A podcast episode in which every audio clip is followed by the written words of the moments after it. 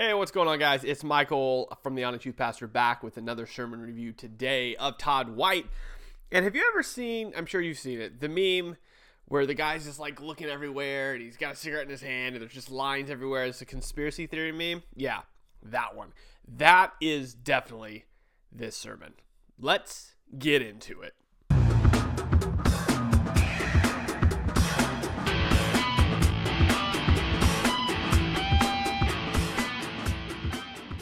All right, so before we start here, in case this is the uh, the first time you've been watching one of these sermon reviews, what I like to do is go through sermons, usually of people that you are going to know of, just because they have thousands of people watching them, and go through and look at uh, the sermon. Is it good? Is it bad? Do they look at the context? Do they look at the language? Do they look at the, uh, you know, do they exegete the scripture at all? Do they bring out the truth of scripture uh, for us using context and hermeneutics and then apply it to today teaching, for example, exhorting, reproving, rebuking those uh, in uh, the congregation as they are supposed to do?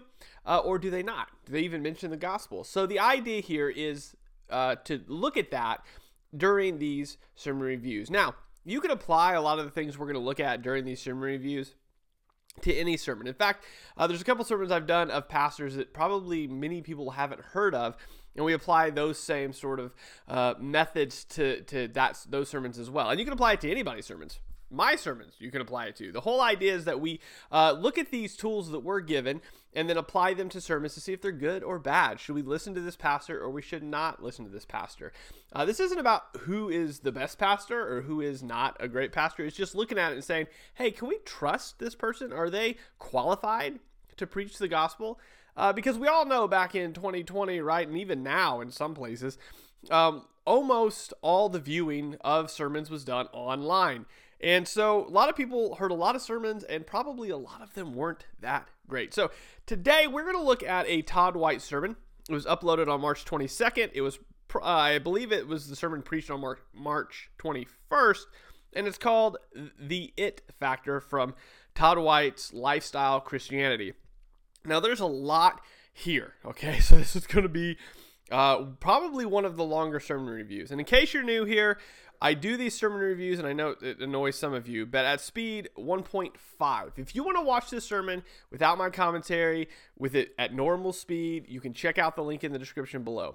My purpose of doing these, and the reason I don't edit them, I just go all the way through, is so that we can sit down and say, hey, if we were sitting in this church today, um, what would we hear and what would we need to listen for, right? That's the whole reason of this whole very long form of doing it. So, with all of that said, let's get into it. Todd White, The It Factor for March 21st, 2021. Let's go.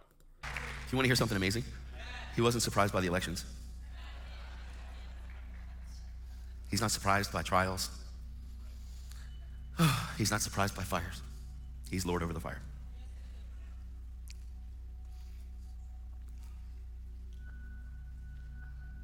We were just talking yesterday about the school.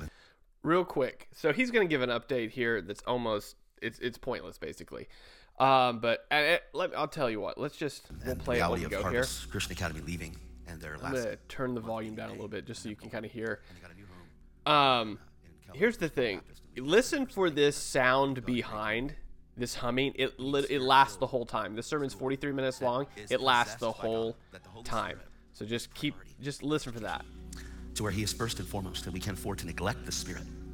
And I'm not saying anything about them. I'm just saying what's going to happen over on that side of the building is going to be absolutely ridiculous. Children do not get a junior Holy Spirit. Now, this is the first thing I want to talk about, right? I want to stop it before he gets to it because I literally had to draw a map, a thought map, to try to follow what he was saying. So you're going to have to just sit down for a second, try to zoom in, but this is going to be really hard to follow. We'll say more on that here in just a second, but just just just get prepared for it. It's crazy because we think as mature adults that, that that's not possible because look, we've grown up in church for 40 years and it's taken us only till the last three years till we found out that he was real. Are you with me? You can grow up in religion your whole life and not realize the Holy Spirit wants to be an integral part of your life, wants to be everything in your life. And then once you find that out, it's like being born again again. Does that make sense? It's literally, I mean, you could be saved since you were a little kid, then get saved into religion that brings the Holy Spirit in at the new birth where you get born again. But that was essential to unlock your potential. And until you realize that He actually wants intimacy and relationship with you, we never step into our true identity of who we're called to be. Because you weren't called to do this without Him. The Christian life is impossible anyway. Like, but man, with you, it's really impossible. But with God, it's amazing. So, God, the Holy Spirit, isn't God of vapor, isn't God of vacuum. He is God, the Holy Ghost. And so He wants to be at your everything. It's so important. So, what if we could train kids from nursery school when they're old enough to say the word Jesus, that there's power in that name? Okay, now, all of that was very complicated. Essentially, what I got out of it, I listened to it probably a dozen times. I literally have it's it's over here. It's too big. It's a huge. It's actually a box because I was listening to this while I was doing things outside. So I actually have here. I'll just show you. Okay, I'll just show you. Like this this whole it's, it's a map of thought. It, it, it, the the point is like he goes everywhere. He's about to say something though to kind of sum it all up um, about the kids because this is all about like a lot of what he says at the beginning and ends is all about kids and um, teaching them about Jesus. But just listen to what he says here in a minute. What if we could raise a generation that is free from sin? See, that's hard for the church because people are like, you're always going to sin. Yes?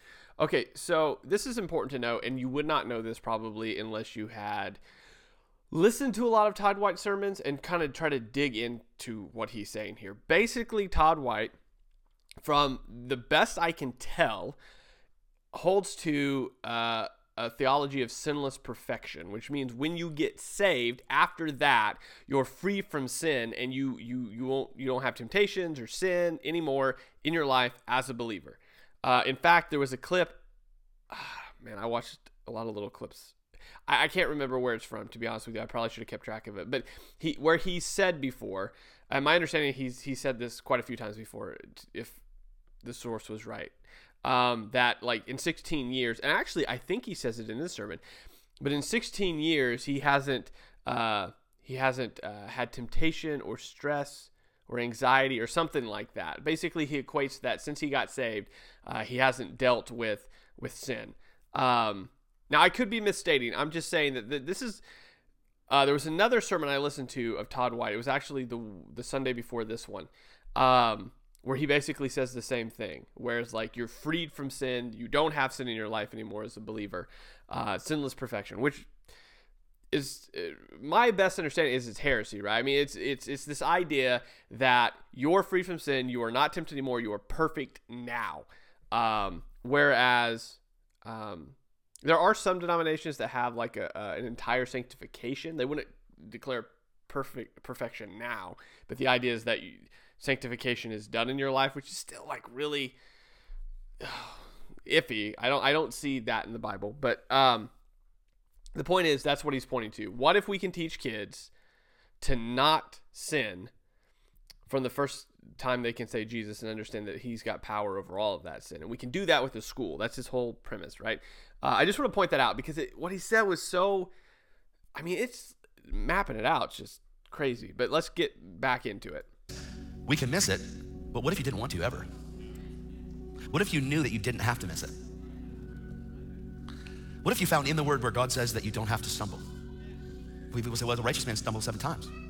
But the truth is, it says in 2 Peter chapter 1 that if you do these things, you will never stumble. And it's only two scriptures. Wow, we got kids. Okay, so I don't know if he's got an attention problem, like a real one. because he seems like he does. Like something happens and now his focus is over here. Or if he's purposely like shifting focus from what he's saying because uh where's it at? I got that note too. I'm sorry, my notes are kind of everywhere. Uh so Second Peter chapter 1 is what he mentions, right?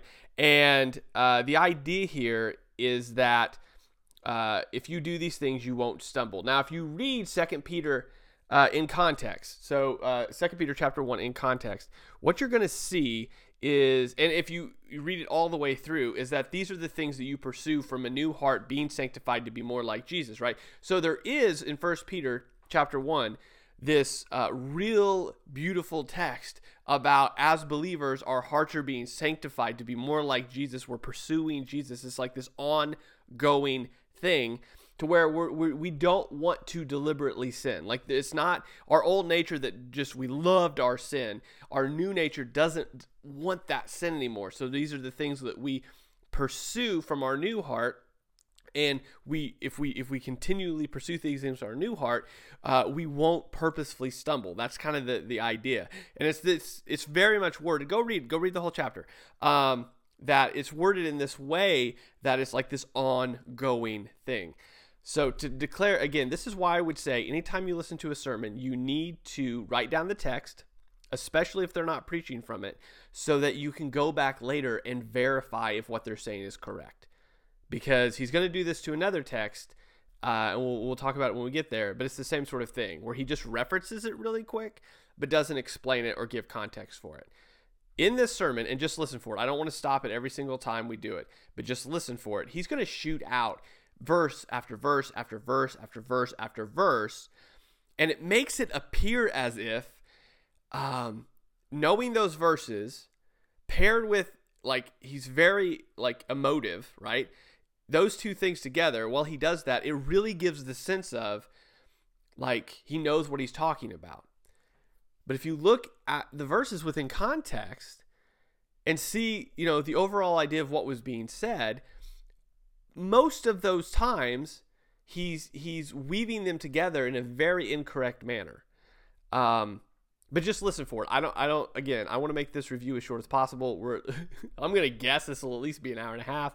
I don't know, but I don't want to stop it every single time when he does it. But listen for it. I mean, he's gonna do it continually through this sermon review, verse, verse, verse, verse. Like, like he does that a lot. Like he's very emotive. So just, just those things paired together are are dangerous in the sense that it makes you think it's a genuine thing. And for him, I really think he he's as he's being as genuine as he thinks he like I don't I think he's just deceived to be honest with you. Um, because people have tried to correct him before and he just refuses to take correction. Um, but I think he genuinely believes what he's saying is true, but he's not handling the word rightly, which makes him wrong. Um, so let's keep going. I, I just want to point that out. Listen for those those verses over and over again. You don't have to move them. We love them. It's good. It's all good. You know, the disciples were like, hey, quiet those kids. Don't let them touch the master. Jesus is like, knock it off. Unless you become like little one of these, you'll never, ever, ever, ever, ever, ever understand. He tells Nicodemus, unless you're born again, you'll never see the kingdom. Nicodemus is like, how can, how can I enter my mother's womb a second time? Like, that's ridiculous. That's nasty. He says, no, no, no, no. That which is born of flesh is flesh. That which is born of spirit is spirit. So he gives the, the difference between being born of your mom and being born of the Spirit. You don't have to leave with your baby, you're good. It's okay. You're not a nuisance and your baby's not bothering. If it bothers the people around you, just pray for them. They need to be saved.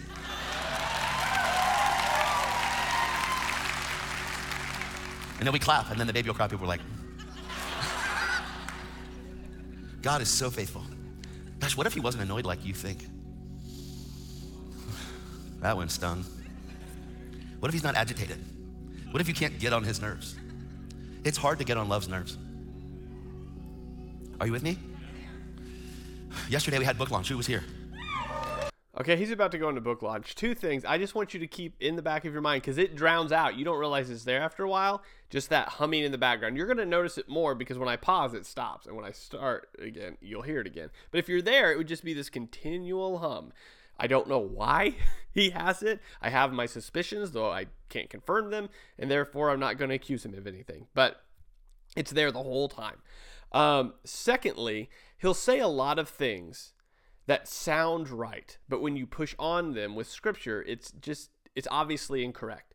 So his whole thing with what if you what if God's not as annoyed as you think he is? Um, what if you know you can't you can't aggravate love? Um, uh, those were the two things that specifically he said, which scripturally we look at is incorrect. God got annoyed lots of times. Jesus got annoyed lots of times. Um, even when he's so he's using God and love interchangeably. But even it, using the if you're connecting love to God, which I understand that can why he would make that connection, but even if you're connecting it to just even an understanding of of parenting or uh, how you love your spouse or how you love your friends or you know any of that, it just does not line up. There are going to be people that you love that aggravate you sometimes, right? Now, if you take it completely away from the human perspective and just apply it to God, we have numerous times in the Old Testament and the New in which God is aggravated. So, again, there's going to be things that he says. And again, just listen for them. I don't have time to stop it every single time. Um, and, and again, this isn't just about Todd White. This is about you listening to this sort of thing for all the sermons you listen to. But there are going to be things that sound like really like aha moments, right? But when you press them with scripture, and this is why you should be in scripture, mind you, I didn't tell you at the beginning, he doesn't have a main text. In fact, let me run it for you a little bit. He is going to spend more time reading a journal entry that he did the morning of this service than he ever spends on scripture, which right there is a red flag. If this was the only video I had of Todd White ever, and I had never heard anything of him outside of this, that would be an enormous red flag. Okay? So we don't have a main text. Just understand that at all for this entire sermon. Which, regardless, if it's Todd White, if it's um who, uh, uh, why am I going blank? John MacArthur, Voddie Baucham, Justin Peter, whoever, if if none of those guys had a main text or a text they were reading out of, that would be a red flag too, right? Just as as is here with Todd White, doesn't have a text, and that's an enormous red flag. It does not matter who is pre- preaching or teaching if they don't have a text that they're preaching out of, or at least a topical idea that they're trying to cover, supported by text. What what are you doing up there? If you're okay, anyway, you can obviously tell it's a pet peeve of mine. We'll get to it when we get to it. But he's now going to switch to the fact that he wrote a book. I'm going to let this whole self promotion thing play out. Um, there's not a lot I can say about it other than if you're a pastor and you wrote a book, I don't care who you are. If you get up there and you're promoting that book for a long amount of time, it's a problem. Okay? Just let it be. You wrote a book, great. Let the marketing team deal with it. Yeah. I did a book signing, and, and it was my first ever, and it was really uncomfortable. But I'm gonna do one right after service, so if anybody wants to get one of our books, I'm gonna sign books. Does anybody want one today? Yeah? Here. All right. All right. I had, listen, I had one of the little kids walk up to me this morning, and I, I, was in the hall. I was walking the kids' church, so I was dropping off my kids, and he walks up and he goes, Guess what? I go, What? He goes, I'm on page 60. He's this tall. I go, What? He goes, I'm already on page 60. It's amazing. I'm like, I sat there and thought, Oh my gosh, What if?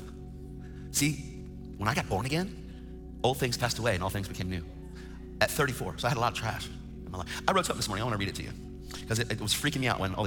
Okay, so this is the thing that he's going to read that I referenced earlier. It's going to take him a minute to to even get to this at all. In fact, he's going to say a whole bunch in between here, but um, keep that in mind of kind of how he leads up to what he's going to say. Okay, because he, he put quite a bit of time into actually um, to actually looking at it. So let's just just keep that in mind. All the kids came up here, and I was I was like rocked. So let me let me read this to you. And this is before service.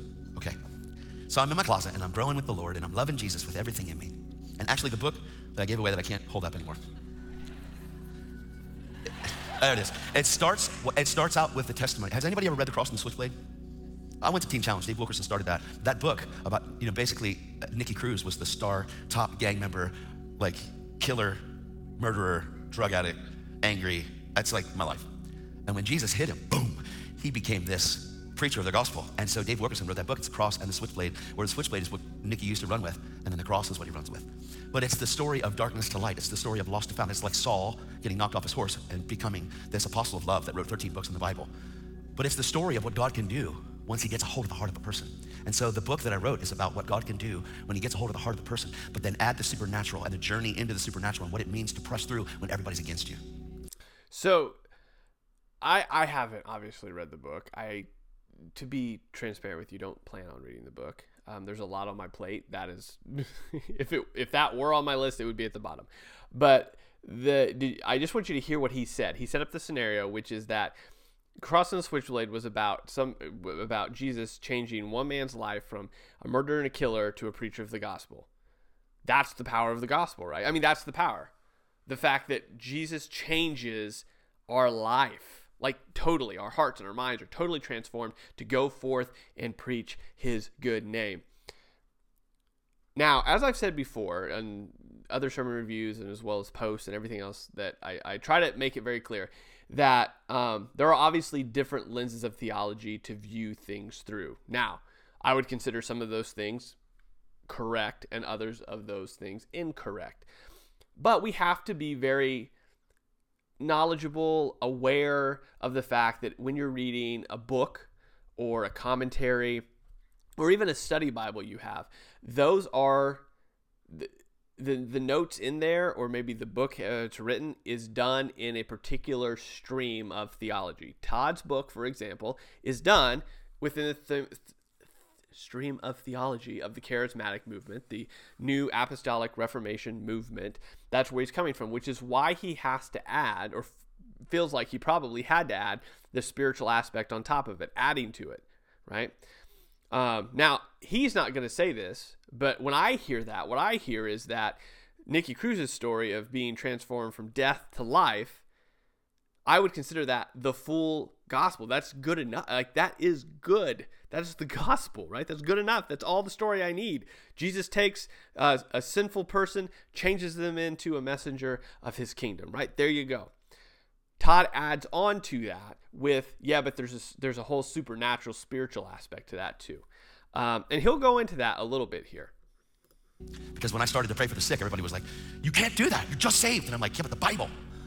And people were like, You, you, you just can't. But no one can stop you from getting into the word when no one's looking.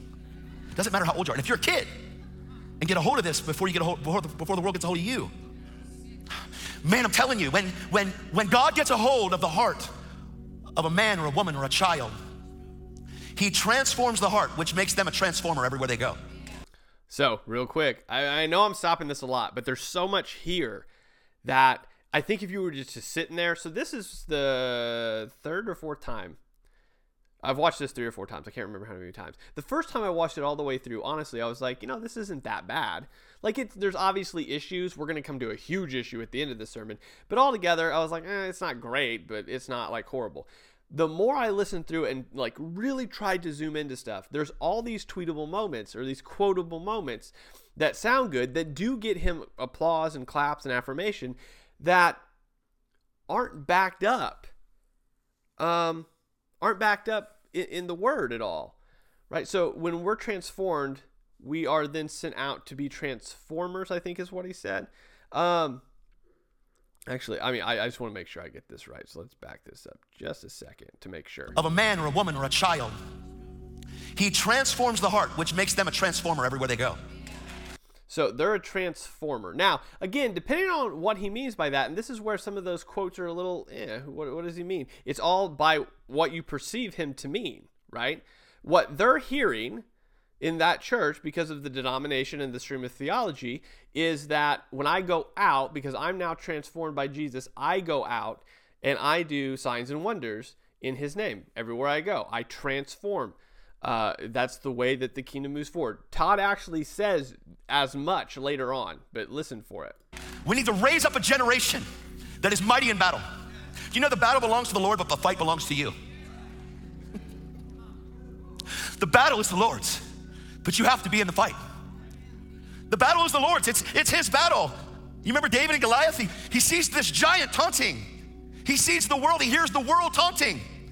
And David comes to this battle with the Israelites, says, Who's gonna shut this uncircumcised Philistine, this Philistine that has no covenant? Who's gonna shut him up? The world doesn't have a covenant with God. You do. You're the one that has a covenant with a covenant keeping God. And if you see the covenant that you've entered into, you will fight and God will take the battle. But you have to pick up a stone, and you can't afford to live in fear. I said the church has been wearing a mask way before COVID hit. We can't afford to be masked Christians, to be basket headed Christians, not knowing who we are and what we carry. Jesus is the stone, the Holy Spirit is the wind. And if you dare to sling that, you'll drop a giant and pave a way for the world to see God is our victory. He is our victory, but you are heaven's champion. Okay, so this is the first time that he really hones in on this that you are heaven's champion. Now, that may not sound like a big deal, but if you, uh, for some people, it sounds like a big deal. For some other people, they're like, ah, whatever. Um, But if you if you listen to the word usage to this entire thing, and again, admittedly, Todd comes from an entirely different theological stream than I do. So of course I'm going to have issues with him. I'm just trying to point this out so that you can see this as well. Okay, uh, regardless of what theological stream you're from. Um, that you can kind of pick those things out as you you hear it. I'm not saying you have to disagree with every pastor you listen to or that you have to necessarily agree, disagree with Todd, though I think that there was plenty evidence to disagree with him. But um, you just need to listen for things and say, is this scripturally true? Does this line up? So, us being heaven's hero um, is one of the first things he says in a long line of things that make this whole this whole I wouldn't call it a sermon, but for the sake of what we're doing, a sermon. This whole sermon about us as and Jesus is a secondary character or God is a secondary character. And then that's only compounded by the fact that you'll listen to it. This, again, luckily this was all kind of together here. Uh, when he mentioned covenant, you're a part of a covenant. He doesn't explain that at all. Now, maybe the people in this church understand exactly what he's talking about. I highly doubt everyone there understands what he's talking about. And that's why, as pastors, we're supposed to teach and explain and expound upon the word. What is covenant? What does that mean? What is the old covenant? What's the new covenant? This is why you preach on scripture so that you can walk people through it and not just throw things out and unexplained, right? So now that I don't know what the covenant is, apparently I'm part of a new uh, covenant with God. I just don't know what that looks like or what that means. But I'm heaven's hero, so woohoo for me. I'm going to throw Jesus at the giants and let the Spirit take him along, and I'm going to drop some giants because here I'm heaven's hero. I mean, that's exactly what he said. This makes it about me, not about Jesus. And it's very subtle, but that's that's what's going on. So I, I just again, he's using this language all the way through. Um, I'll try to point it out a couple more times because it is very subtle, and if you're not listening for it, um, it's easily missed um, along the way. You are heaven's champion here on this earth, and the God of this world, Satan, blinds the eyes of those, lest they should see the light of the glorious gospel that is in the face of Jesus Christ. And you are ones that carry the same image. Come on, they said, they threw a coin to Jesus. They were testing him about money because they were tired of paying taxes to Caesar. They threw a coin to him, flipped it, trying to trap God, trying to trap God. It's the same thing as trying to trap a Christian who knows who they are. What are you trying to say? I'm trying to say that trapping God should be equally as hard for a Christian that knows who their God is, knows who they serve, who lives within them, who they represent. It should be the same as trying to trap them. Why? Because we've been given the mind of Christ. That's why. 1 Corinthians chapter 2. Just read it. It's there. It's amazing. That's the second one. I would definitely encourage you to go read, um, what do you say, 1 Corinthians chapter 2. Uh, talks about the mind of Christ and how we have the mind of Christ and what uh, the Spirit, um, what we're able to see uh, by the Spirit helping us see the mind of Christ and think like Him and see the glorious news of the gospel um, again within context it means a lot a lot of a different it has a different meaning than what todd is giving it here. Um, now i'm glad that he directs us to it so you can go read it but the idea is here again uh, he's talked about uh, second peter chapter 1 used it out of context he uses first corinthians chapter 2 here just references it uh, but also out of context again, I'm glad he's giving it to you so you can write it down and go look at it. So if a pastor does just throw out and says, "Hey, go read it," I would encourage you to do so. okay, especially if he's inviting you into it. Um, go read it within context to see exactly what's being said. The chapter before, the chapter after, the whole line of thought. It'd be great if you did have a commentary or a, a systematic theology to to read along with, so you can kind of understand what's happening, right? Or a study Bible at the very least, so you can kind of see what's going on. Now, again, as I've said before, depending on what that study Bible is, it's going to give you a little bit of flavor, uh, depending on that theological stream, which is why it's good to have a couple different, so you can kind of see the differences at least, so you can kind of press it and go, okay, well, why does one say this and one say the other, and then look at it um, and learn, right? That's the whole point to learn, to be educated. Who can know? His thoughts are higher than our thoughts. His ways are higher than his ways. But deep cries out to deep, and the Holy Spirit, the depth of God, cries out to the depth of man. He reveals who God is to the depth of man. Your brain has nothing to do with this. Your heart is what you live from. They flip a coin to Jesus. And they say, Is it right to pay taxes to Caesar? Jesus says, Whose inscription is on this coin? They said, Caesar's. Hmm, that's right. Give to Caesar what belongs to Caesar. But God's inscription is on you, so give to God what belongs to God. The image of the coin was Caesar. The image you were created in was God. Give to God what belongs to God. Give to Caesar what belongs to Caesar. Stop, stop trying to trap. Come on, man. That's intense. So I wrote this this morning. I was in my quiet time in my secret place, loving Jesus. Okay, so he finally got back around to what, uh, yeah, to what he's gonna say right now. Um, hmm. Apparently, we missed part of. I missed a point that I was gonna make out, but it doesn't make a difference. So uh, he he's got a long way around to finally getting back to what he's gonna read here. Um, so he's gonna read it, and I want you to notice as far as the time spent on Scripture versus the time spent on reading this. Okay, let's get into it. I'll let him go through the whole thing. Being in love with Him, realizing all the stuff that's going on, looking at all the world, the swirl, waking up with Him, His presence, His love for me that's overwhelming and so good. Never changes, hasn't changed 16 years, not gonna change tomorrow, not gonna change a million years from now. It's the same love, it's never gonna change. I'm just gonna go be with Him. You can't kill me, I'm never gonna die, you're just gonna usher me close to Him like in him. Like I'm in him now, I abide in him. So if I die, when I die, because I'll leave, I'll put off this tent, but when I do, I'm just gonna go, hey, hey. People are like, yeah, but what about now? Represent him now. Step on the devil's neck now. Stop allowing the God of this world to make you look like him. The prince and power of the air. Satan is the God of this world. The Bible refers to him as that. He doesn't have to be the God of your world, but he is the God of this world. Whose image, whose inscription is on you? Oh my gosh, it changes everything. This morning, I wrote this. I said, I'm overtaken with this wonderful. Okay, real quick, I he he just started reading it. That last statement he made, as far as who the God of the world is, the world is, what that looks like, he'll get into that a little bit later. But that is why you should at least have a knowledge of eschatology. Um, a little self promotion here. Me and my friend Rob are going through very overview of eschatology on the Babbling Pastor podcast. I'll put a link in the description for that. But you all that all that to say is that it shows kind of his eschatological view on uh, what happened on the cross, uh, what the end looks like based on who has the keys to the kingdom, is Satan defeated, all of that. It's it's very interesting, but very hard to comprehend for me at least. But um, I just want you to see that every little thing a pastor says during their sermon does give us a little bit of an idea of where they where they're coming from theologically.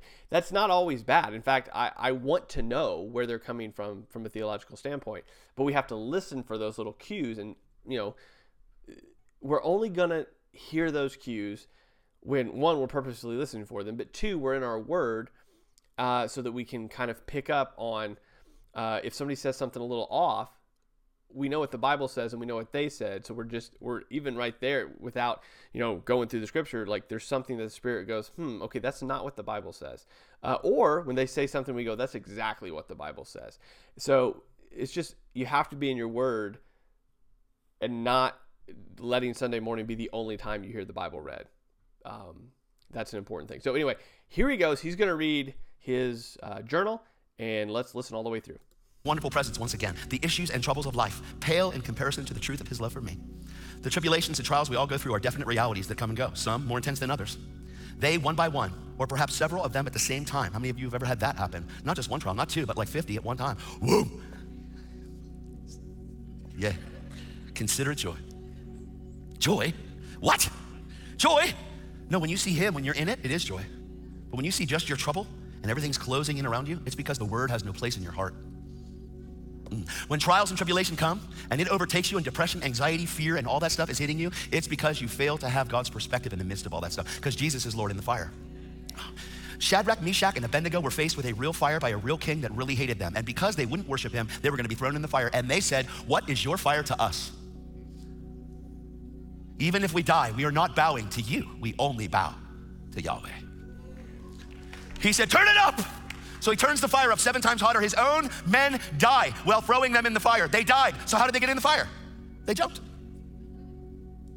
Listen to me. Shadrach, Meshach, and Abednego were faced with a fire that was going to kill them if God didn't show up, but they wouldn't bow no matter what. The fire was real, so real that it killed the king's men. I don't believe they pushed them into the fire. I believe they jumped in willingly. We as Christians should jump in willingly to the fire. Okay, so here's something because he's totally off his whole journal entry, but this is something we need to listen for too. Pastors like to tell um, Bible stories, obviously, right?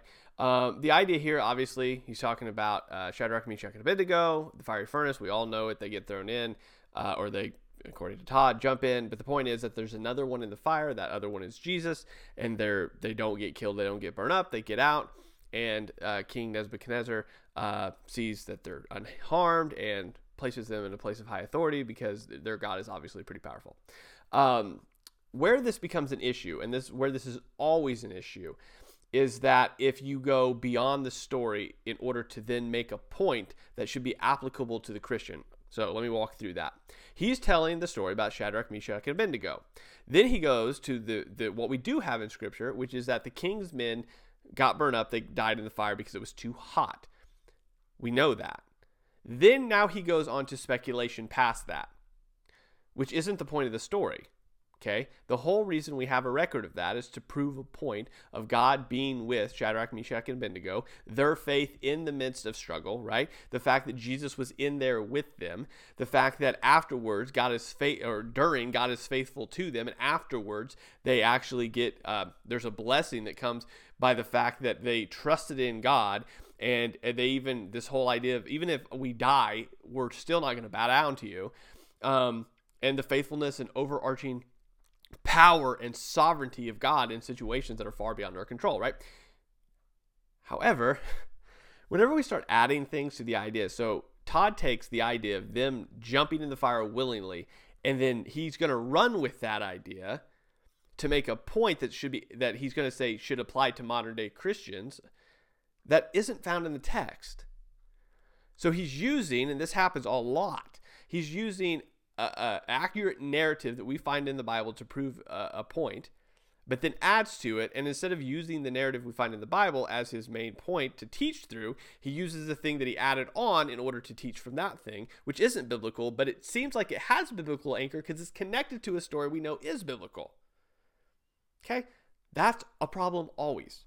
So listen to how he adds to, I mean, he makes a whole scenario off of an assumption that he makes that isn't in scripture to prove a point that isn't really helpful. Let's go. Because if you jump in willingly, you'll come out not smelling like smoke. You know why that's such a hard word? Because we hate fire, man. Do you know what happens when you put somebody that's on fire in the fire? Nothing. Guys, what happens? You come out with a crisper, sharper, more awareness of God's presence, His faithfulness, and His willingness to be with you in there, cultivating His heart inside of the flame. That when you come out of that thing, Christians that are around you saw you endure the suffering for the sake of God's elect, and they come out with a sharper awareness of you in the fire. So the next time they face it, they know and have seen the testimony of authentic Christianity in the midst of hard situations that manifests love instead of fear. Okay, I'm going with it. Go back to I am. Trials, one by one, perhaps several at the same time, work diligently to try to dismantle the truth from our souls, seemingly chipping away, trying to disarm each believer from the reason that they are upon this earth to begin with. Each trial tur- tries to turn the focus and the gaze away from catching and maintaining the gaze of continual focus upon the Lord that is high and lifted up. Add to the fact that most Christians never truly connect by making sure that they're in the Word every day to allow His truth to permeate their heart and souls so that they might become gripped with His ways so that the ways of this world continually lose their grip. Oh, that's deep. For me, you have no idea. I've never written anything. So I'm like, yeah! That's so good. For, I'm telling you. The issues of life grow ever so strong. The pride of life allows them to build a case against God the Almighty and His great love for each and every one of us. To know the love of God that is in Christ Jesus is to actually be filled with the fullness of God. And all of the fullness of the one and only true God is waiting to fill us, but it is resting upon His one and only Son in the revelation of what He has done to give us that love and to actually to have us become that love. It is the actual, or is the, it, is the, it is the simplicity of the gospel that we have allowed to become complicated that is the issue that's at hand. If God so loved the world that he gave his one and only Son so that whoever would believeth in him, would believeth upon him, would not perish, but would have everlasting life, then what God has done is finished. But what and how we believe about this is the source of the problem. The problem is and can never, the problem is and can never be, or is on our end and can never be on God's end. Oh my gosh, please help me. Yeah. When Jesus said it was finished, it was actually the Father saying through the Son that it's finished because Jesus never said anything unless the Father said it. So if it is, then what is it? Because he said it is finished. The word it here is the word that needs to be properly defined. How could such a small word hold so much power? When Jesus says to his disciples that unless they become like one of these little children, they cannot be his disciples.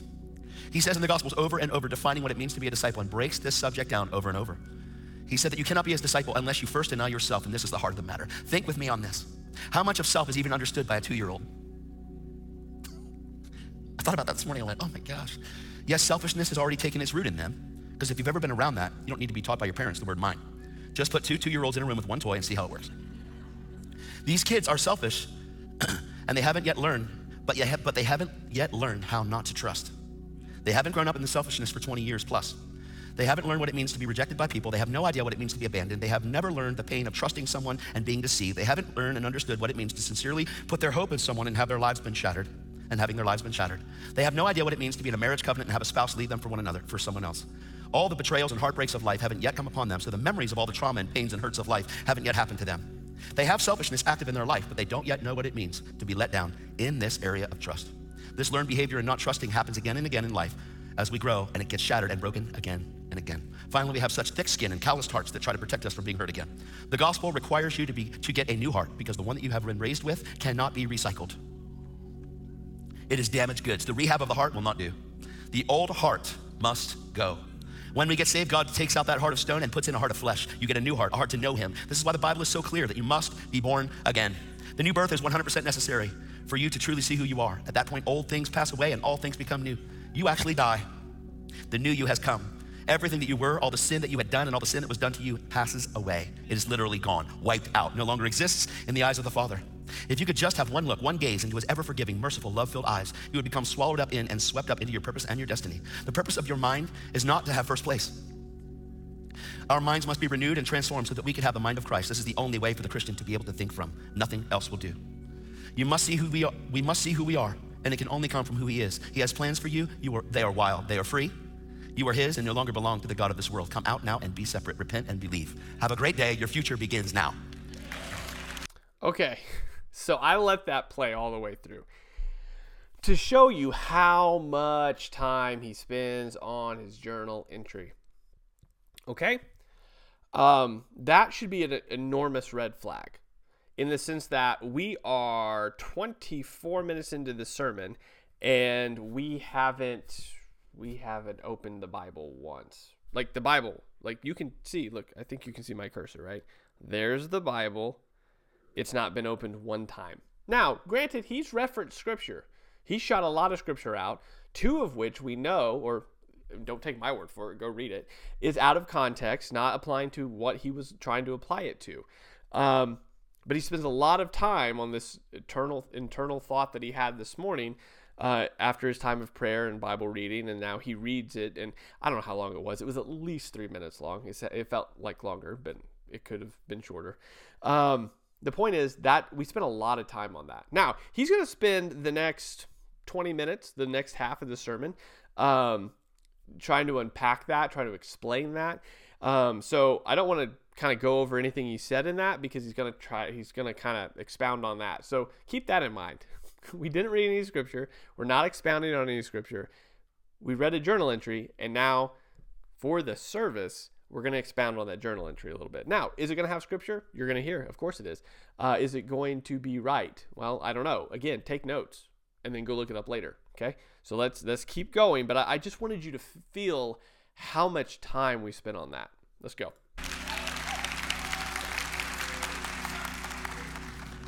This is why. Because this morning I'm freaking out because they bring all the kids on stage and I'm like, no way. I didn't say, hey, Lindy, do me a favor, the end of worship, bring the kids on stage. It'll fit with my sermon. I didn't, I didn't even talk to her. I'm just sitting over there wiped out, dude, because the kids are coming. And I'm sitting there going, oh my gosh. I've stepped into a pastoring role, but the evangelistic heart cry that I have will never go. Okay, so that I, I want to make a note of this because I don't know a whole lot about Todd White, what goes on with Todd White. I don't know, right? I hear bits and pieces. Um, apparently, he is he used to go and like do a lot of conferences, go to other countries, evangelize a lot. That was kind of his whole thing. Lifestyle Christianity uh, was a school. The idea was to train up evangelists to send out into the world. That's kind of my understanding of it. I could be wrong. If I am, please comment below. But I think that's kind of the whole deal. So what I guess has happened at some point is he's transitioning out of that and becoming the head pastor of this church, um, Lifestyle Christianity Church. I don't know what the name of it is, but he's becoming the head pastor of it now. So now he's going to be a like a senior preaching pastor, teaching pastor in the church. Now, that being said, I want you to listen very closely because what is this? 23 minutes? Yeah. I, I want you to listen very closely here to what he says because this is important. My job is not to keep you fed coming back next Sunday for a great message. My heart is to inspire you to step out past yourself, believe who God says you are, and touch the world around you. Okay, now, granted, the second half of that statement is correct. His job is not to keep people coming back for a good sermon next Sunday. That's not the point. And you're going to kind of hear his heart behind that here in a second because he'll kind of go on to explain that. But a pastor's job is to feed the sheep like to teach the sheep, to equip the sheep, to send the sheep out. Just look at uh, First, Second Peter, look at Titus, and look at First, Second Timothy. Right there, there are certain things there uh, specifically that show what the job of a pastor is. What not only what his qualifications are, but what the job of a pastor is to do to send people out. So there is a part of his, of Todd's job here. So he there is a part of his job that is to feed the sheep. So he needs to recognize that, right? Um, with that being said, let, let's move on to kind of hear the second part here of kind of his heart behind that.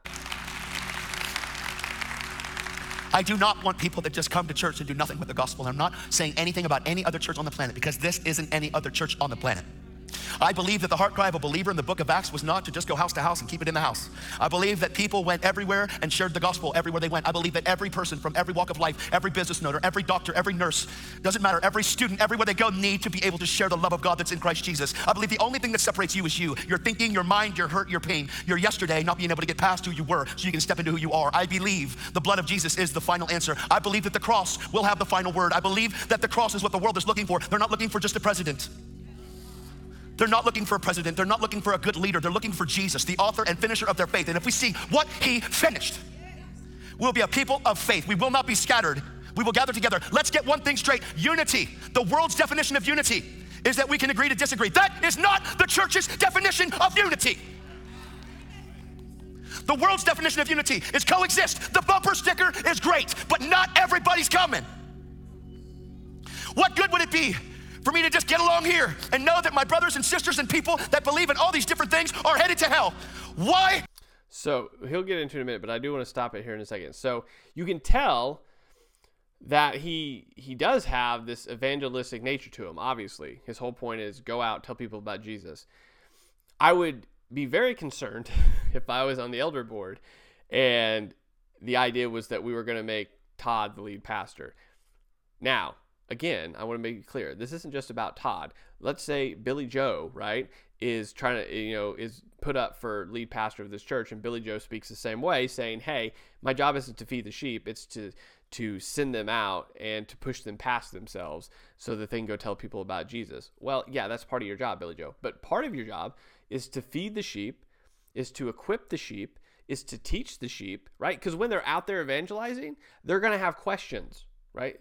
From people to them about theology, about who God is, about how God operates, about what this looks like, right? And they're going to need to know how to answer these questions. And that's not all on the pastor, but part of it's on the pastor to walk them through, uh, to, to walk the sheep through, the congregation through the word of God, to explain deeper theological things, to actually give them depth and understanding, and not just a puddle of, hey, Jesus is love, now go tell other people. Which, look, that's the simplicity of the gospel is that we are all sinners in need of a savior which by the way todd hasn't ever said yet that we're all sinners. Um, I, I don't know if you've caught that yet. In fact here in a minute he actually says something that's very troubling but we'll get to it in a second. But he hasn't said we're in need of a, sinners in need of a savior. We just need to go tell people about jesus' love.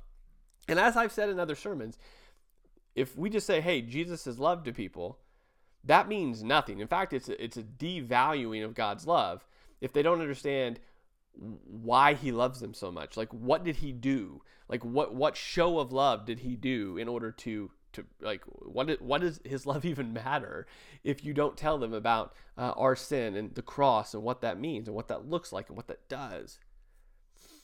So anyway, just keep that in mind. If this was anybody, right? Not just Todd, Billy Joe, whoever, right? It's clear that he doesn't understand what the the office of a pastor is, like what he's supposed to do. Let's keep going. Has the church become so selfish? in thinking it's okay for other people to believe their own way. The only reason is is because we're too fearful to share the gospel of truth that sets men free. You don't have to stand on a table and preach, but you do have to live as one that has been created in the image of God. Whose inscription? Whose inscription is on you as a coin in God's pocket? Are you willing to be spent? Are you willing? The world is looking for Jesus, they just don't know. If we would represent Him, they would want Him. This isn't to try to talk people into it. This is a living in such a way that you display the reality of who Jesus is. The miracles are a byproduct of what it means to be God's child. Okay, so I wanted to stop there really quick because that's an important point. Earlier, I made the point that Todd, in the writing of his book specifically, adds to the simplicity of he mentions the cross and the switchblade. So the fact that God took a, uh, a depraved sinner, as we all are, and transformed him into a messenger of the gospel of the kingdom of heaven. Um, now Todd admittedly said that he. Uh, his book is about taking a sinner and making him a messenger of the kingdom, but then also adds on top of it the supernatural, spiritual sense of it. Um, and what he just said was Miracles are a manifestation that you are a child of God. Which means, and I would just speculate here, but the people that Todd is connected with, his mentors, the people he runs with, um, I would suspect what he means here is that if you do not manifest miracles in your life, then you are not you're you're a fake Christian, you're a baby Christian, you don't understand the gospel correctly. That would be my guess. Now I don't know if he'd say you weren't saved because at the very beginning, like that whole hoo ha chart of going all around, it almost makes it sound like he thinks somebody could be saved, even if they don't know Jesus. Uh, it, it, like I said, go back listen to the whole thing. It's just it's incredibly confusing. It's it's just he threw a bunch of words in a blender and went crazy. But here specifically, he just said that uh, miracles are a manifestation that you are a child of God. So that if you don't manifest miracles, then you're not. I mean, that's the assumption that I'm making here. He doesn't clarify, which is again why pastors we we should be very careful to clarify what we're saying here. Let's keep going. When you become born again, you left the place of being born just by your earthly mom and dad and you entered into another life, the most abundant life ever. And it starts with you knowing that God is your father and that he'll never reject you, turn his back on you. He'll never he'll never say get away from me, I don't have time for you. God always has time for you. Why? Because he created it. But if we never open the book and we never find out what he says about us, we will live by CNN. We can't afford.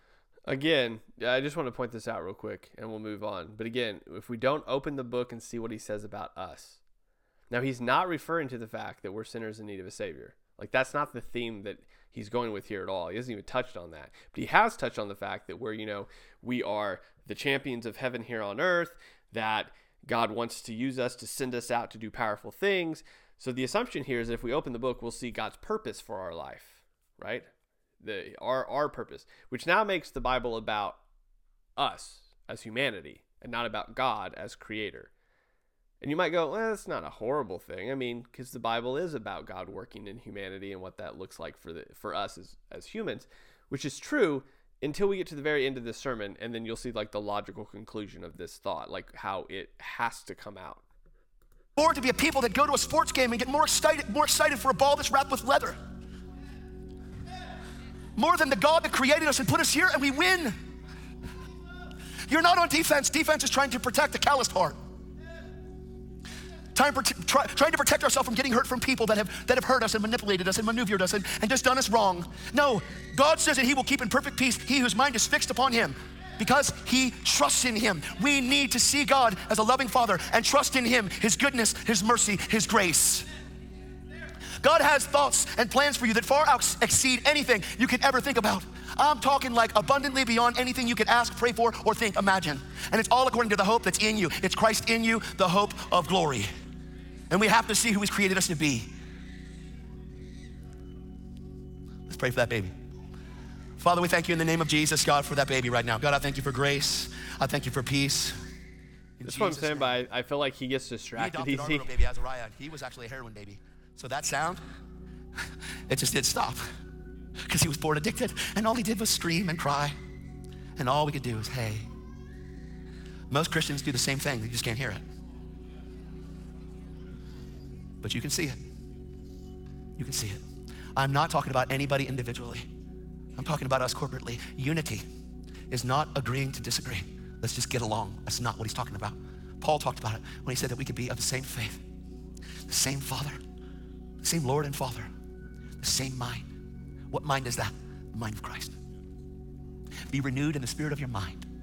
What is that? The way you grew up and the way that we came in must change. We can't afford to bring who we were into who we're supposed to be.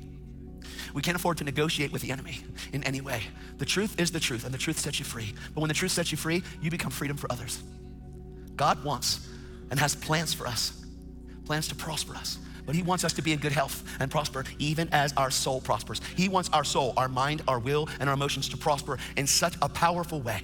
And the first place that needs to happen is you need to understand that the blood of Jesus cleanses the conscience from dead works in order for us to serve the living God.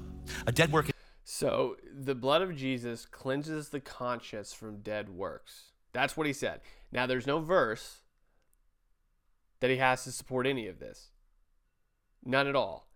But he is going to go on this whole thing here in a minute about dead works and what that is and what that looks like. But again, he said the blood of Jesus cleanses the conscience of dead works. He's not talking about sin. He's not talking about uh, our, our original, our, our natural nature of original sin. He's not talking about any of that. He's talking about your conscience being cleansed by the blood of Jesus. Again, there's no verse that I'm aware of that indicates like that points to that like that at all. But he's going to make a whole point about it again. So let's listen to what he says. work is anything you did outside of the gospel. A dead work is sin against you. A dead work is sin against others. A dead work is hurt and pain and unforgiveness and stuff that we're holding on to from yesterday. You cannot live with that in your life. The gospel uproots, washes, cleanses, and completely wipes out who you were. The blood of Jesus didn't just cover over your sin, he removed your sin. John the Baptist said, Behold the Lamb of God that taketh away the sin of the world. Taketh away. He didn't leave any there. The enemy wants you to focus on who you're not so you can never see who you are. God loves you. He wants you to forgive others. He wants you to let that stuff go. Listen, don't carry that stuff another day. Let it go right now. Look at God as a father that would never ever abuse you, would never leave you, would never reject you, would never hurt you. A lot of people, when they hear the word father, they freak out because their father wasn't a good father. That's not God. That's why he says be born again. But I know many people that have been born again for decades, but really don't know who God is as a dad. And that will kill you because it will disable you from trust. And we need to be in a place where we can trust God. This book that I wrote, it's not even about the sales of the book, dude. It is about, it's loaded with scripture and it will transform your reality. I love it when people say that because if it wasn't about the sales, you would literally sell it for cost. And I guarantee you that book is not being sold for cost. because this is stuff that I struggled with my whole life. And God showed me how to be free from it. And for 16 and a half years, I'll be completely free from guilt, shame, condemnation, and regret. And it will not take me, I will not have a day of it. And we're gonna go after God together as a family. We are. We're gonna have a school over there. We're gonna have a children's school the whole way from K through 12 that is going to be a fiery, Holy Spirit breathing school. And I need Holy Spirit filled teachers to actually want to come and be a part of this family to raise these kids. Do I have any teachers in here?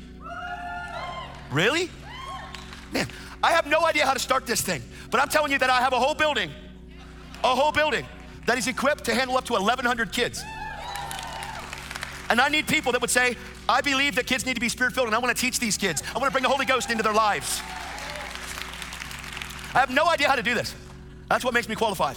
You have no idea. We moved here and didn't even have an office. We didn't even have an office. The Lord said, I want you to get that building. I'm going to fill it. I'm like, Lord, we don't even have any employees. I don't care. Do what I said. Okay. Everybody's like, what are you doing? Like God said. They're like, oh, bless your. Here's what Texas says bless your heart. You know what they mean? Fool. I'm not kidding. I don't care what people say. I'm gonna please God and drop giants, man. I'm gonna please God and drop giants. So So here's the thing. I think something we need to realize is that just because someone is very emotional when they say something that sounds biblical, that doesn't automatically make it biblical or right. we have to test everything against the scripture. So I'm not saying that he doesn't he's not genuine. Everything he's emoting here gives me the feeling that he is very genuine. He very much wants to see people come to Jesus, but everything else he said up to this point makes me question the fact if he if he knows how knows the scriptures well right? Is he qualified for this position? Should he be preaching? Oftentimes what happens is unfortunately we put people in positions within the church because they have a fire for Christ. The people around them have less of a fire, so we go, that guy must be a preacher then, because he's the one talking about it all the time. He's the one that's you know always talking to people about Jesus. Um, and then we forget about the qualifications for pastor that we have in the scriptures about you know one of them being being able to teach well. They're supposed to be able to divide the word rightly, right? Know doctrine, be able to teach doctrine, and whenever somebody preaches in a way that demonstrates that they don't know that well, then that should be a flag for us to go. Mm, I mean, I, I'm not. I don't know. You you seem genuine, but what you're you you're not in the you're obviously not in the word enough to understand it well enough. So I'm not questioning if you're a Christian or not. Though obviously I think there are, I think there's people that definitely question if Todd's a Christian. But I, I personally, just on the record, I'm not. I don't know him. I don't know anything about him. But what I can tell you is that he he doesn't qualify by what I see in scriptures to be able to preach the scripture because he's not he's not teaching rightly. But um, the idea here is that just because someone's emotional when they say something that sounds biblical doesn't make it right. Okay? And I might get some flack for that, but anybody can stand up in front of a church and be emotionally moved by what they believe to be true but have just preached for 20 minutes, or in this case, 35, and been wrong about almost all of it when they when they use scripture. Now again, he's not hardly used any scripture, so it's hard for him to be entirely wrong. But what he has referenced has not been used correctly. Let's let's just keep going though. Sees that we could do this. Who's with me? Can I get Lindy to come back out here, wherever they are? Are they, are they here? They leave? Is someone else here? I'll just do it myself. It's not gonna be pretty, but I'll do it. I'm not afraid. It won't be the same. I should just bring the kids back out again. Oh my gosh.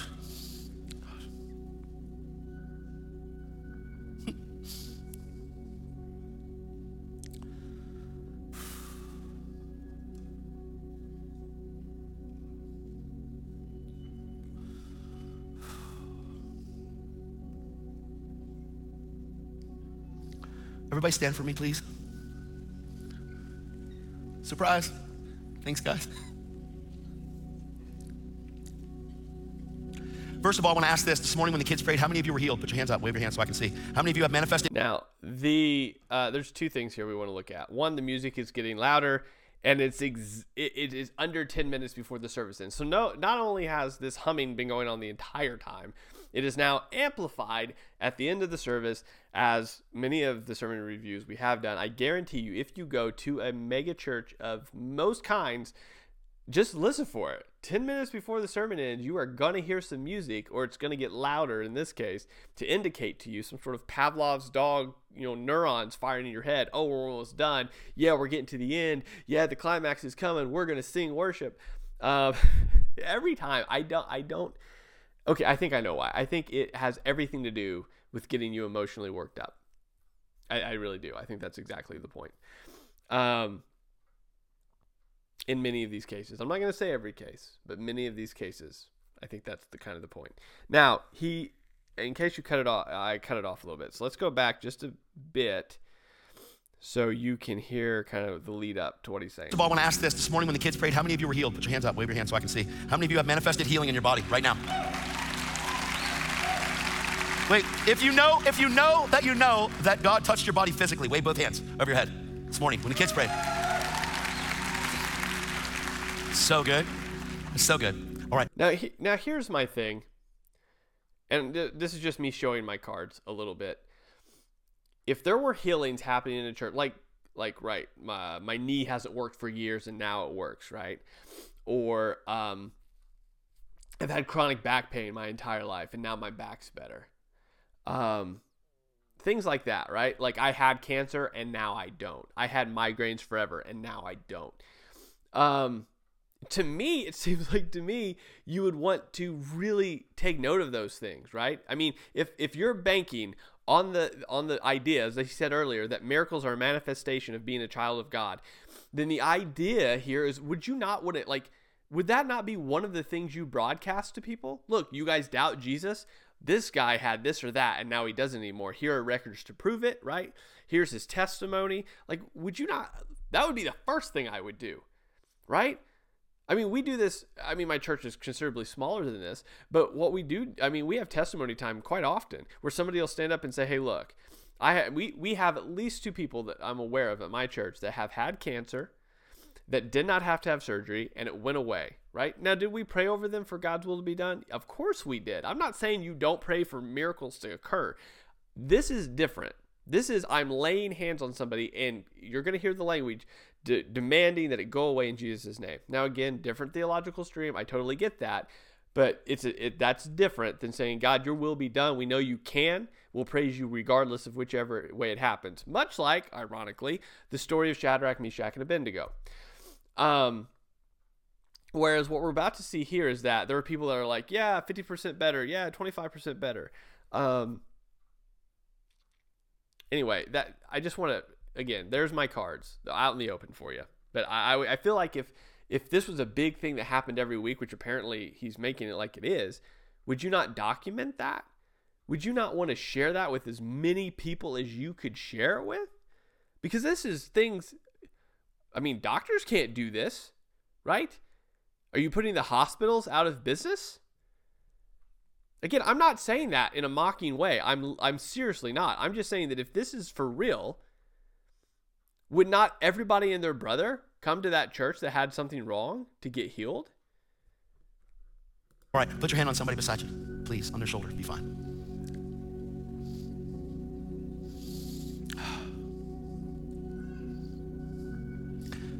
You to say this with me. In the name of Jesus, I command healing to happen right now in my brother, in my sister, in Jesus' name. From the top of their head to the bottom of their feet. Be healed in Jesus' name right now. Also, just real quick, the whole repeating after, like, wouldn't it be better? Again, whatever. This is not my, not my church, but would not be better to say, "Hey guys, take a minute. You guys, those of you that are that are followers of Christ, that are children of God, take a minute, pray together, call out to him like in your little group. I mean christianity is not a religion of chanting and incantations right? It's not read the tea leaves repeat the mantra and then our deity has to do what we say because we repeated the right mantra it is we cry crying out as he said to our father it's just odd to me that it's just like hey repeat after me thing like don't we're not going to take the time like this is apparently pretty important but we're not going to take the time to have you as believers pray. Just repeat after me. I want you to check your body for healing real quick. Just check shoulders, necks, backs, whatever it was, knees. If you can check physically, I want you to check. If you can tell that a manifestation has happened of healing in your body, raise both hands over your head, please. Wave your hands. Wave your hands.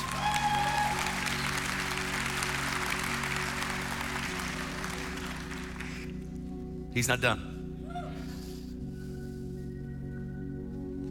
If you're here in the room right now, and that trust thing has been the most difficult thing in your life, and you are ready to get past that and fully trust God, I want you to come up front right now.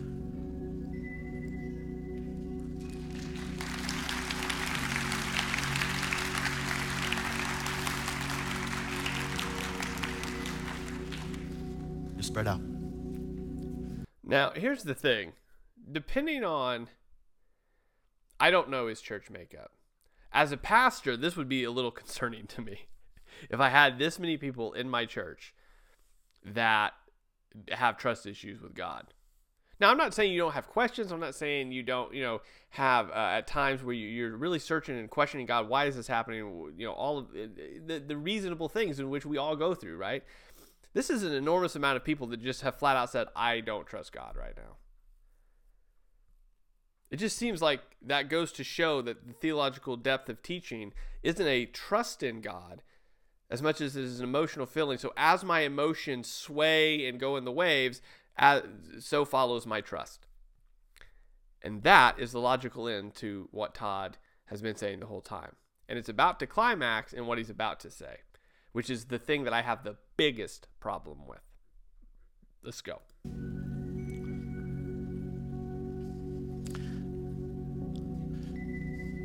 First things first, God is not the dad you grew up with. Well, I'm telling you right now, buddy, you get past this right here, it's over. God is not the father that you grew up with. Your war is not against flesh and blood. Flesh and blood deceives people, but that's not your war. Your war is against the enemy. So if you can tr- if you can place your mistrust on the one that's untrustable, which is the enemy, it'll be clear. But God did not hurt you, did not reject you, did not deceive you. People teach, well, God's in control. One of the most craziest things ever. Okay, now this is where it goes off the rails. In my humble opinion, he just said people uh, teach that God is in control. If God was in control, then the God of this world would be not able to have any kind of influence in your life. That's not the truth. The devil comes to steal, kill, and destroy. Jesus came that you may have life and have it abundantly. But in order to have that life, you step out of the fact of blaming God for what he didn't do. You have to hear me. You have to take the blame off of God who didn't do that to you and didn't say, go ahead, devil, get him. Now, a couple things. Just keep in mind two specific things as we I'm sure there's more, but these are the ones that came to mind immediately. As he says about what he's about to say, I there's two things that come to mind. One, how would Todd interpret much of what happens to Job in the book of Job? That's the biggest glaring one.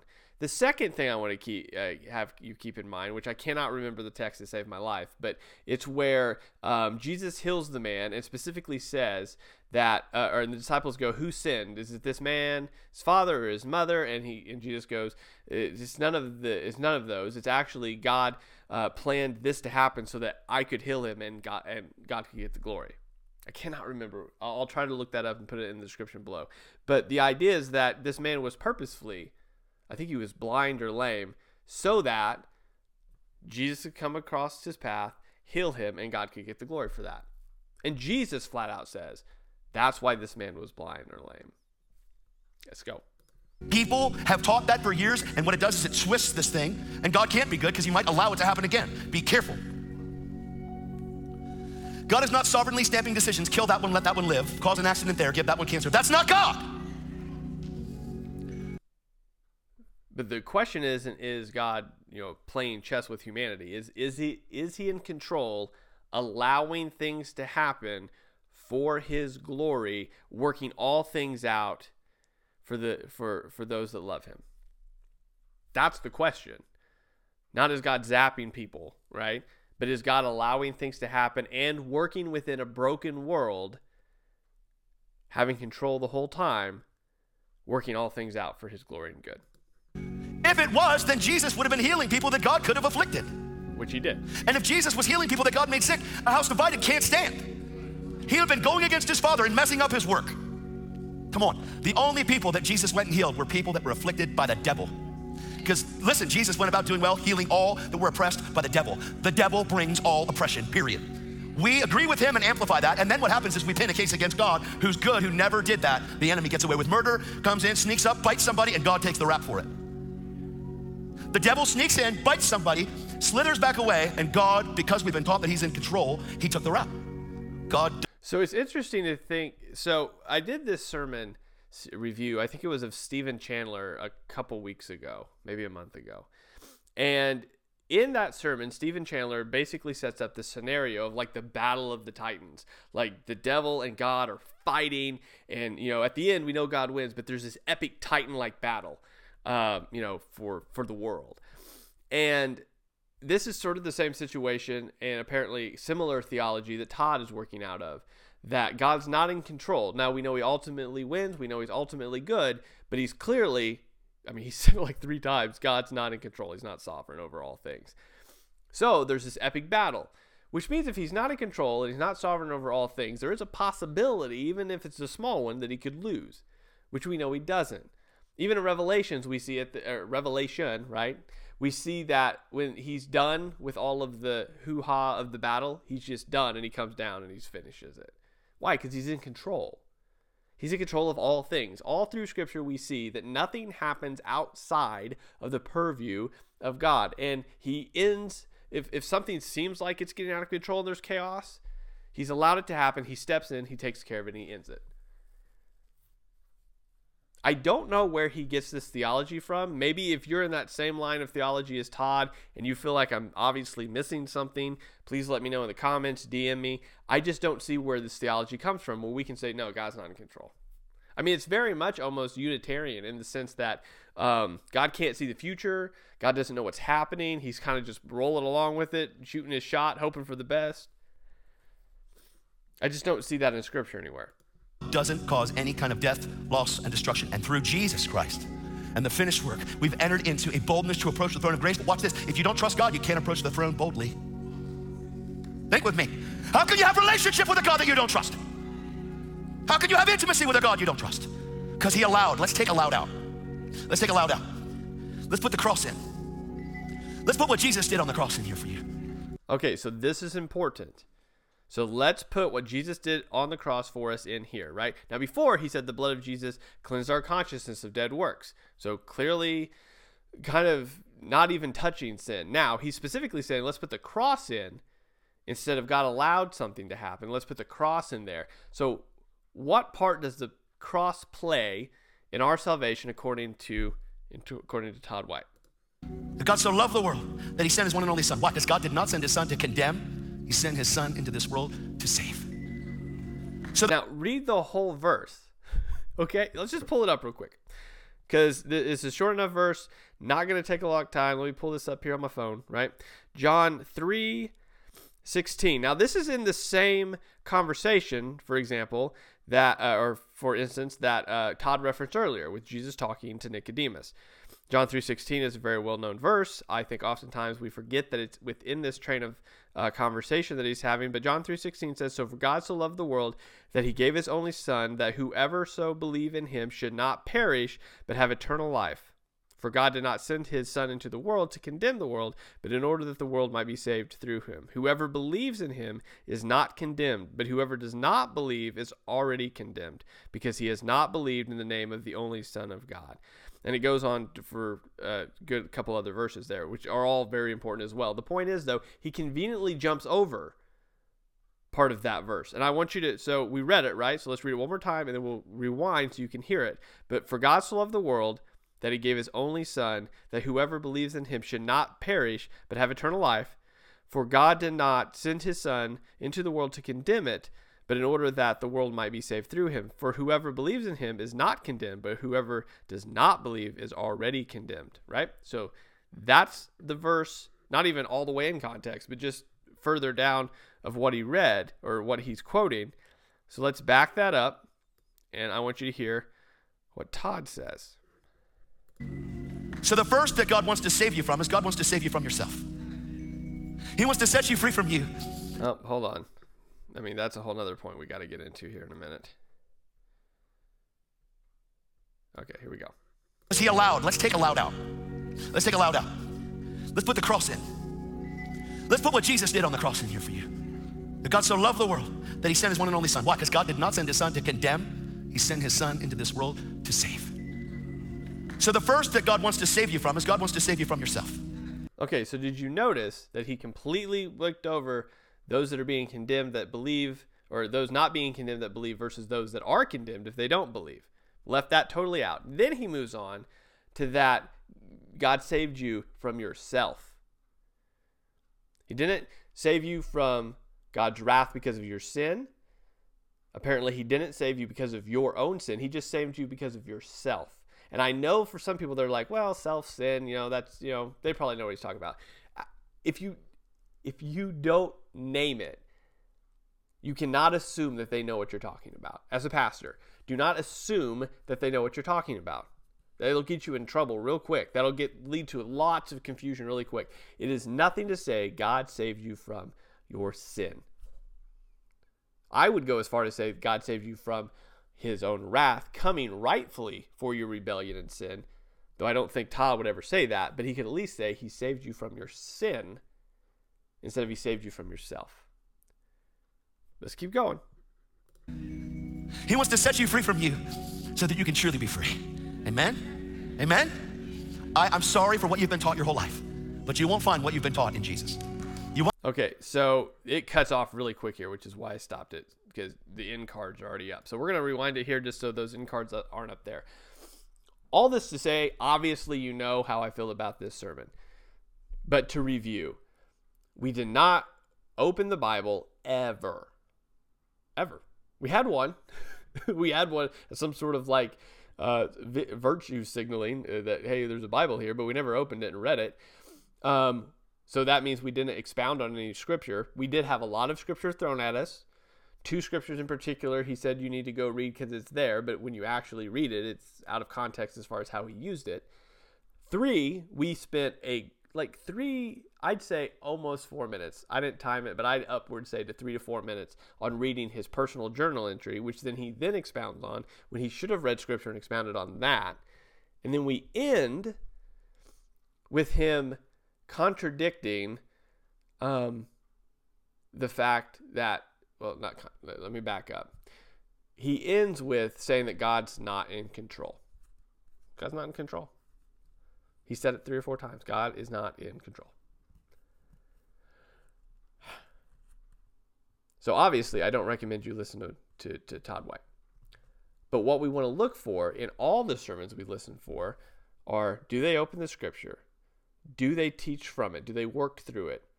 When they reference scripture, do we write it down so we can see if, if it's in context? Are they referring to the gospel throughout, not just vaguely, but are they mentioning the fact that uh, we need a Savior because we are sinners and Jesus is that Savior? Born of a virgin, lived a perfect life, died on a cross in our place for our sins, rose and defeated sin and death, ascended into heaven, is coming back once again to judge the living and the dead. Is that ever mentioned, or are we called to repentance from our sin, not from ourself, but from our sin. Guys, thank you for following. Thank you for liking. Thank you for sharing. Thank you for commenting. I'll talk to you next week.